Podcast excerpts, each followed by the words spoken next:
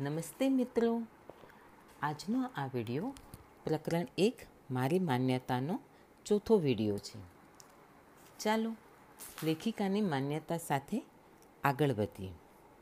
લેખિકા કહે છે કે, ભૂતકાળને દફનાવવા માટે આપણે ક્ષમા આપતા શીખવું જોઈએ. ભૂતકાળને દફનાવી દેવા માટે આપણા માટે જરૂરી છે દરેકને ક્ષમા આપવી. આપણી જાતને પણ કેવી રીતે ક્ષમા આપે તે કદાચ આપણે જાણતા ન પણ હોઈએ અને કદાચ આપણે ક્ષમા ન પણ આપી શકીએ. પરંતુ માનસિક રીતે આપણે ક્ષમા આપવા તૈયાર છીએ એ વાત જ રોગ નિવારણની પ્રક્રિયા શરૂ કરી દે છે. આપણી તંદુરસ્તી માટે એ અત્યંત જરૂરી છે કે આપણે ભૂતકાળને દફનાવી દઈએ. અને સર્વને ક્ષમા આપી દઈએ. હું જેમ ઈચ્છતો હતો, તેમ તમે ન બની શક્યા. તે બદલ હું તમને ક્ષમા આપું છું. ક્ષમા આપીને હું તમને મુક્ત કરું છું.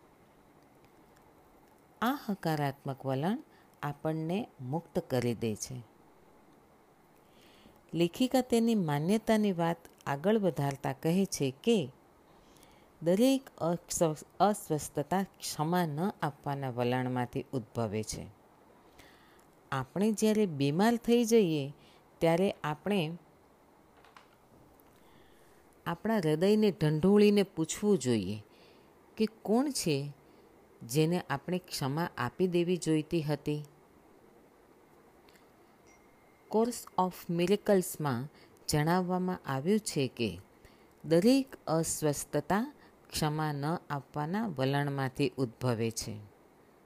તેથી, જ્યારે આપણે બીમાર થઈ જઈએ, ત્યારે જોવું જોઈએ કે કોણ છે જેને આપણે ક્ષમા આપી દેવી જોઈતી હતી. લેખિકા કહે છે કે આ વિચારમાં હું થોડો ઉમેરો કરીને કહીશ કે જે વ્યક્તિને ક્ષમા આપવી તમને સૌથી મુશ્કેલ લાગે તેને ભૂલી જવી અત્યંત જરૂરી વાત છે. ક્ષમા આપવી એટલે ભૂલી જવું, જતું કરવું. કોઈની વર્તણૂકને વખોડવા સાથે તેને સંબંધ નથી. અહીં તો આખી વાત ભૂલી જવાની હોય છે. એ જાણવાની પણ જરૂર નથી કે કઈ રીતે ક્ષમા આપવી. આપણે તો ફક્ત ક્ષમા આપવાની તત્પરતા જ દાખવવાની છે. પછી સૃષ્ટિ કઈ રીતે ક્ષમા આપે તેનો હવાલો સંભાળી લેશે. આપણા દર્દને આપણે સારી રીતે જાણતા હોઈએ છીએ. આપણામાંથી ઘણા લોકોને એ વાત સમજાતી નથી કે તેઓએ જેને સૌથી વધુ ક્ષમા આપવાની હોય છે, તેઓ પણ દર્દથી પીડાતા હોય છે. આપણે એ સમજી લેવાની જરૂર છે કે તે સમયે તેઓ તેમનાથી બનતું બધું જ સમજણપૂર્વક કરતા હતા. જ્યારે લોકો મારી પાસે સમસ્યા લઈને આવે છે, ત્યારે હું તે સમસ્યા વિશે ધ્યાન આપતી નથી. પછી તે સમસ્યા નાદુરસ્ત તબિયત, નાણાંની ખેંચ, તૂટેલા સંબંધો કે પછી અટકી પડેલી સર્જન શક્તિની હોય. હું તો એક જ વાત ઉપર ધ્યાન આપું છું. પોતાની જાતને ચાહો. બસ. લેખિકાએ શોધી કાઢ્યું છે કે જ્યારે આપણે આપણી જાતને જેવા છીએ તેવા સ્વરૂપે સ્વીકારી ખરેખર પ્રેમ કરીએ છીએ, એટલે જીવનની દરેક વસ્તુ અને વાત કામ કરતી થઈ જાય છે. જાણે નાના નાના ચમત્કાર ઠેર ઠેર બનતા થઈ જાય છે. આપણી તંદુરસ્તી સુધરે છે. આપણે નાણાંને આકર્ષી શકીએ છીએ. આપણા સંબંધો પ્રબળ બને છે. અને આપણી સર્જન શક્તિ ખીલી ઉઠે છે. આ બધું જ પ્રયત્ન કર્યા વગર બને છે. તમારી જાતને ચાહવાથી અને સ્વીકારવાથી તમારામાં સલામતીની ભાવના પેદા થાય છે. વિશ્વાસ, યોગ્યતા અને સ્વીકારની ભાવના તમારા મનમાં એક વ્યવસ્થા ઊભી કરે છે. તમારા જીવનમાં પ્રેમાળ સંબંધો પ્રવેશ કરે છે. નવી નોકરી, નવું મકાન તમે મેળવી શકવા માટે શક્તિમાન બનો છો અને તમારું વજન સમતોલ બની જાય છે. જે લોકો પોતાની જાતને પ્રેમ કરે છે, પોતાના શરીરને પ્રેમ કરે છે, તેઓ બીજાઓને જ નહીં, પોતાને પણ ઉતારી નહીં પાડે.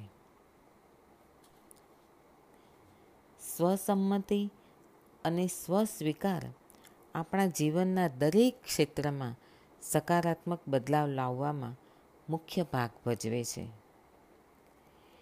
લેખિકાના મત મુજબ, પોતાની જાતને પ્રેમ કરવાની જ્યારે શરૂઆત થાય છે, ત્યારથી માનવી પોતાની કોઈ પણ વાત અંગે પોતાની કોઈ પણ જાતની ટીકા નહીં જ કરે.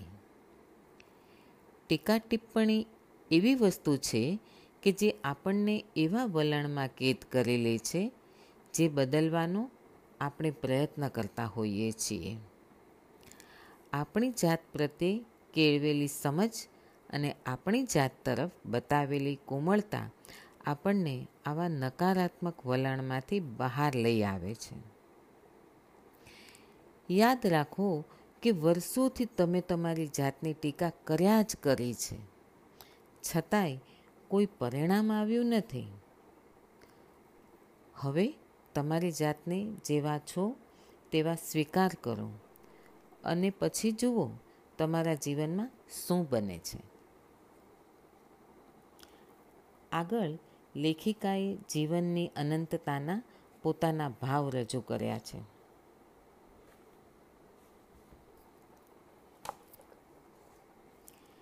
જીવનની અનંતતા વચ્ચે જ્યાં હું છું, ત્યાં બધું જ પૂર્ણ, સંપૂર્ણ અને અખંડ છે.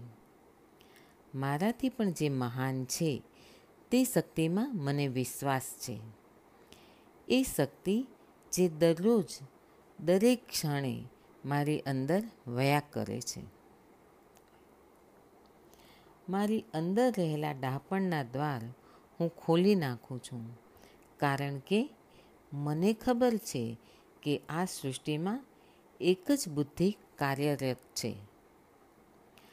આ એક જ બુદ્ધિ બધા જવાબો આપે છે. બધી જ સમસ્યાઓ ઉકેલે છે. બધા જ દર્દ મટાડે છે અને બધું જ નવું સર્જન કરે છે. હું આ શક્તિ અને બુદ્ધિ ઉપર વિશ્વાસ રાખું છું. કારણ કે મને ખબર છે કે મારે જે કાંઈ જાણવું હશે અને મારે જે કાંઈ જોઈતું હશે તે યોગ્ય સમયે, યોગ્ય સ્થળે, યોગ્ય રીતે મને મળશે. મારા વિશ્વમાં બધું જ બરાબર છે.